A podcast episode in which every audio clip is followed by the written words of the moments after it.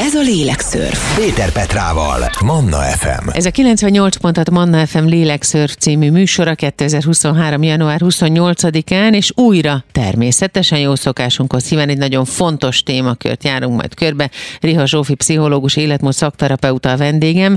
Konfliktus helyzetek versus megfelelési vágy, a kettő nem leválasztható egymásról, hogy melyik fakad melyikből, és hogyan kapcsolódnak össze, erről mind beszélni fogunk, de először talán azt kell tisztáznunk, hogy mit is nevezünk konfliktusnak. Kinek mi jelenti a konfliktust? Szia Zsófi, köszönöm, hogy ránk érsz. Szia Petra, mindenkit nagy szeretettel köszöntök.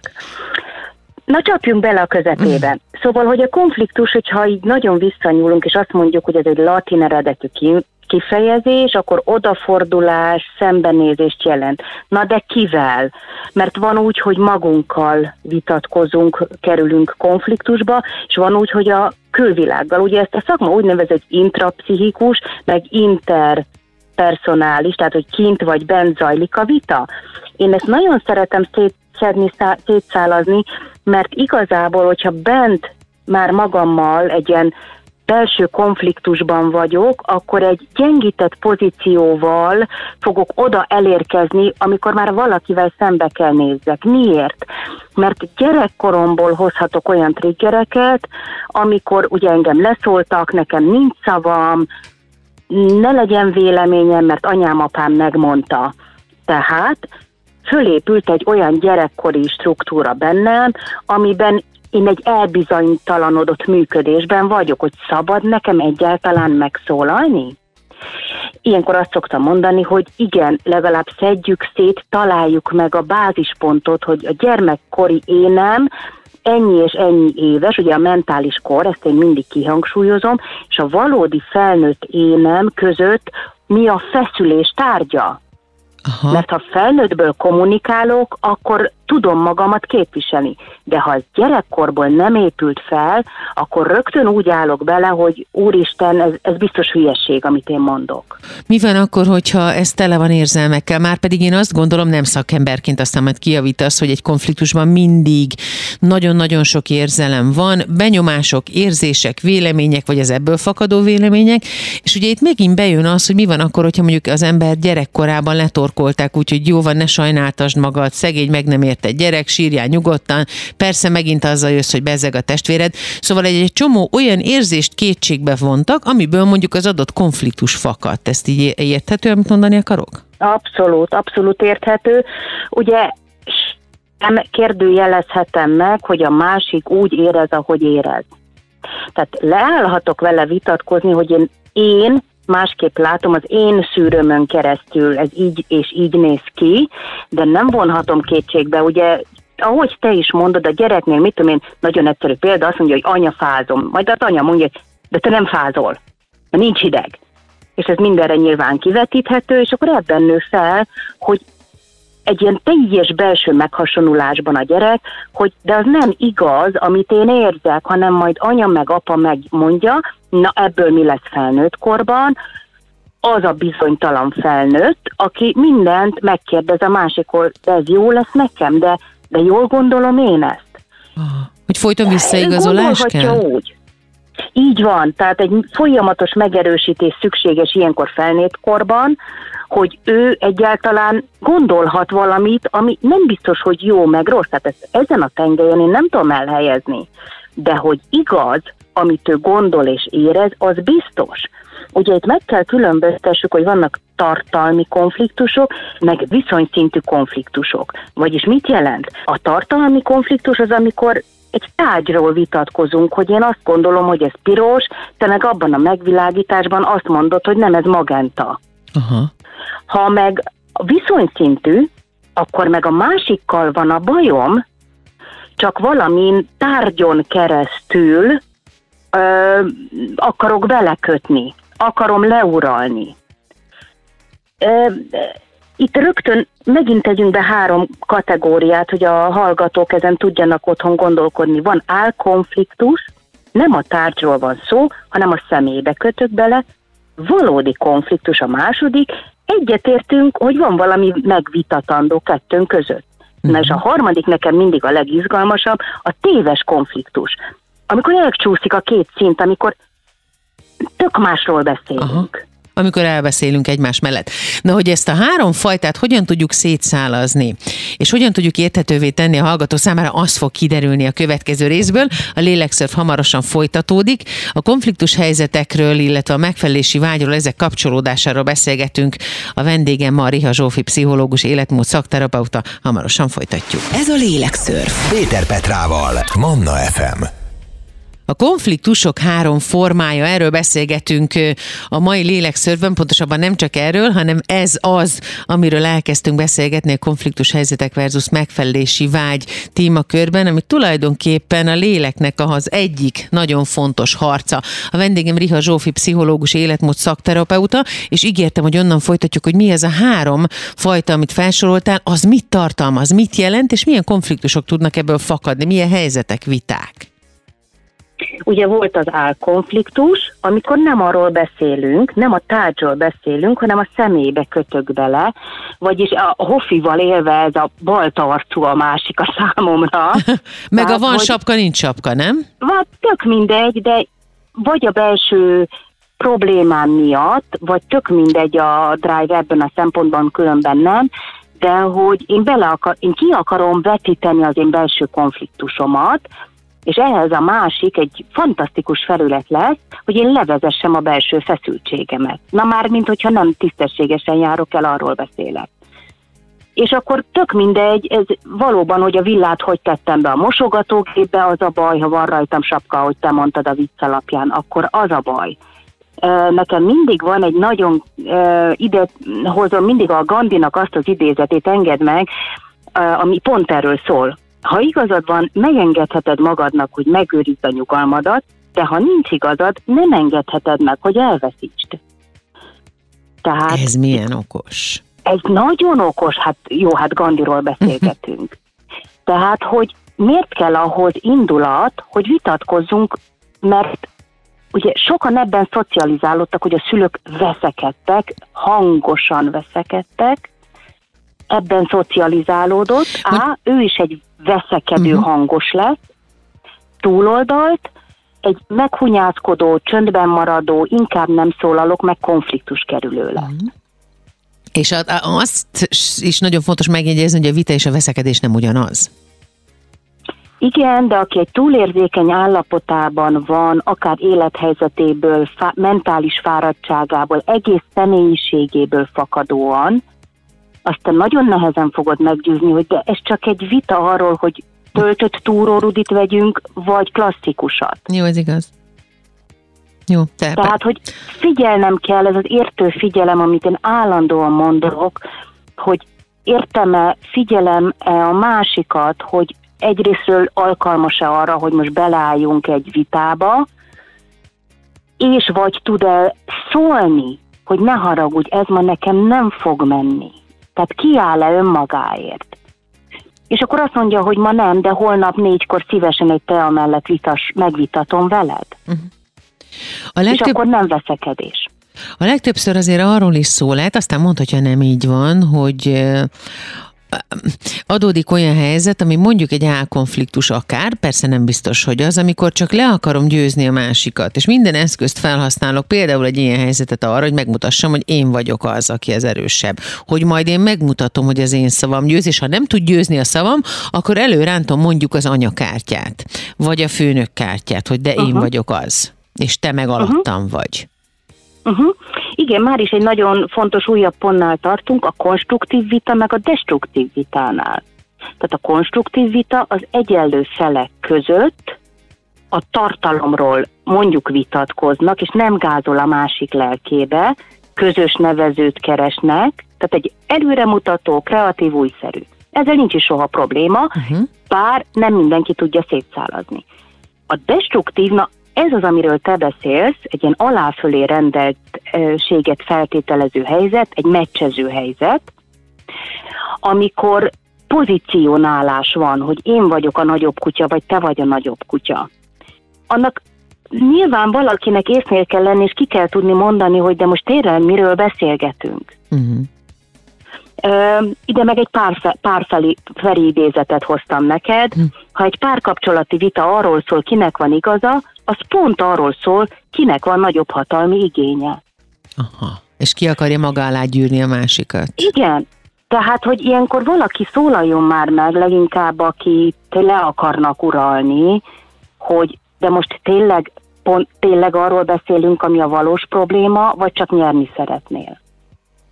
Nagyon fontos dologról beszélgetünk, nagyon fontos mindannyiunk hétköznapi életében gyakorlatilag napi szinten találkozunk konfliktus helyzetekkel, ami nagyon sokszor karöltve jár a megfelelési vágyal, hogy hogyan működik ilyenkor a lelkünk, hogy hogyan hat ez a lelkünkre. Mondjuk gyerekkorban és felnőttkorban különbséget téve erről is beszélgetünk, a lélekszörf hamarosan folytatódik.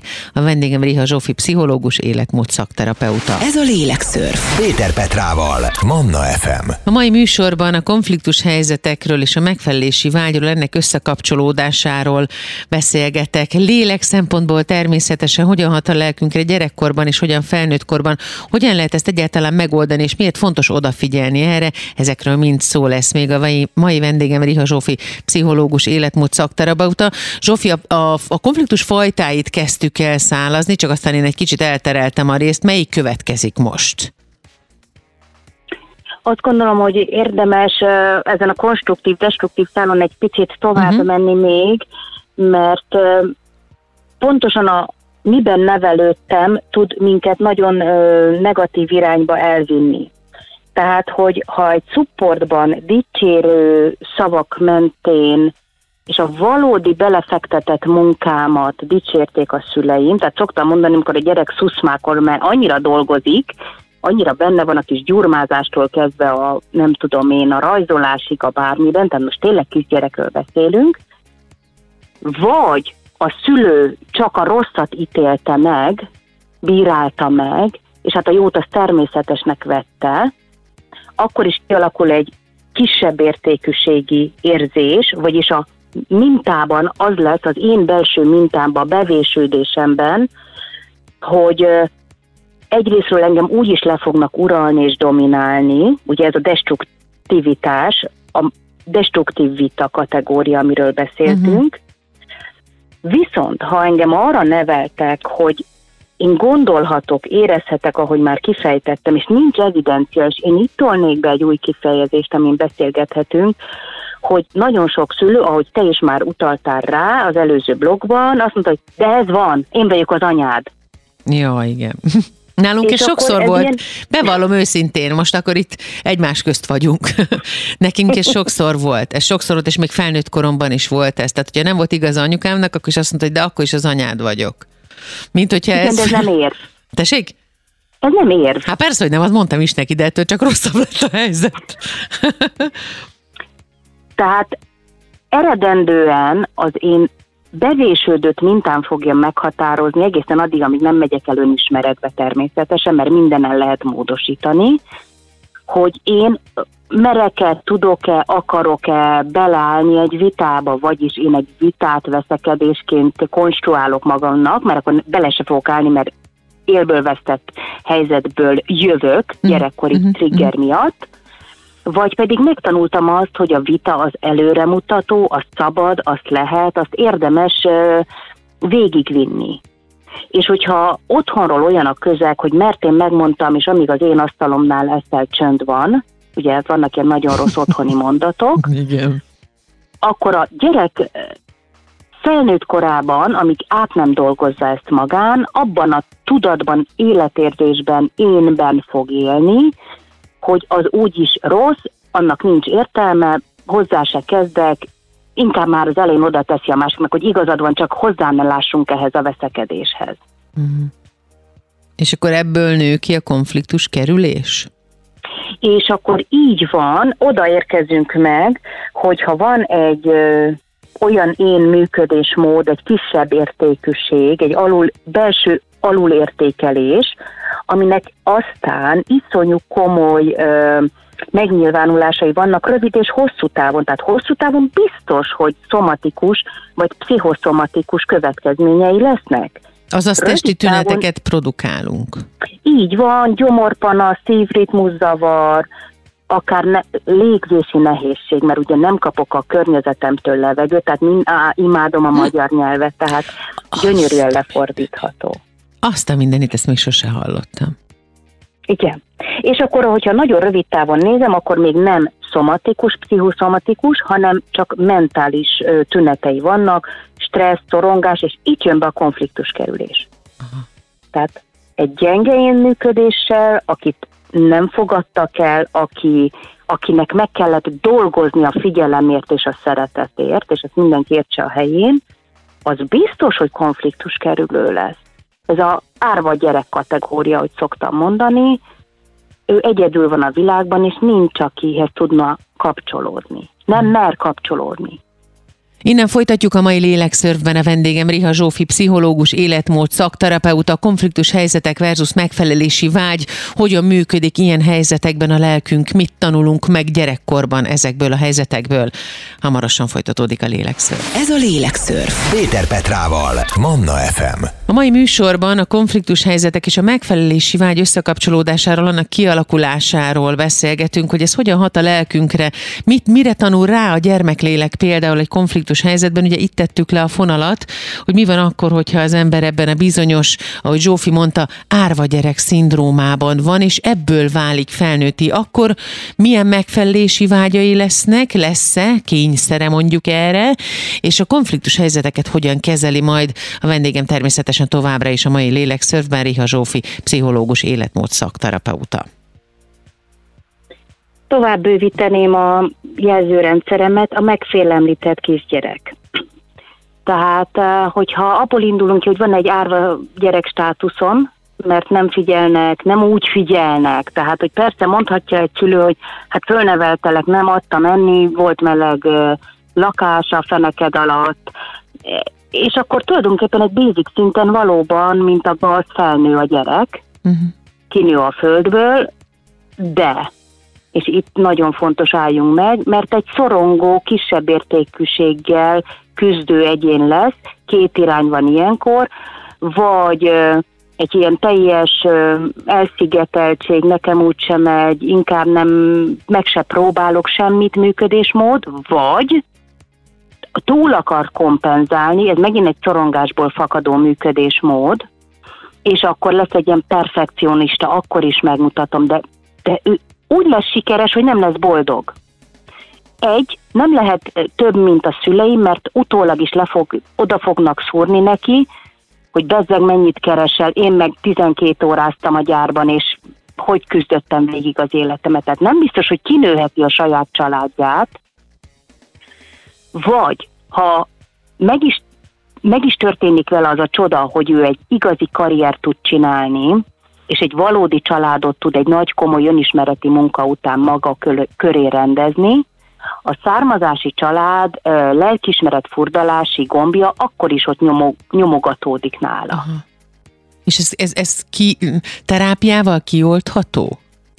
Elaltatható? Ö, igen, itt mindig azt kell értelmezni, hogy a terápia az arra van, hogy egy értelmezési keretet adjon, és hogyha én tudom értelmezni, és megtalálom, ahogy szoktam mondani, a megfelelő dobozt ahhoz, hogy feliratozni tudjam, hogy együtt tudjak vele már tovább élni, akkor mindenképpen javasolt az önismeret, a terápia, teljesen mindegy, hogy hívom. Van, akinek a csoportos megy, van, akinek az egyéni megy, de ez nincs meg egy hétvége alatt, azért ezt mindig hozzá szoktam tenni, hogy fájdalmas, néha sírós, néha úgy érzi az ember magát egy terápia után, hogy ripityára szedték szét, nem történt semmi ilyen, mert nem bánt a terapeuta, de bizony szembesülni kell dolgokkal, amik addig fedésben voltak.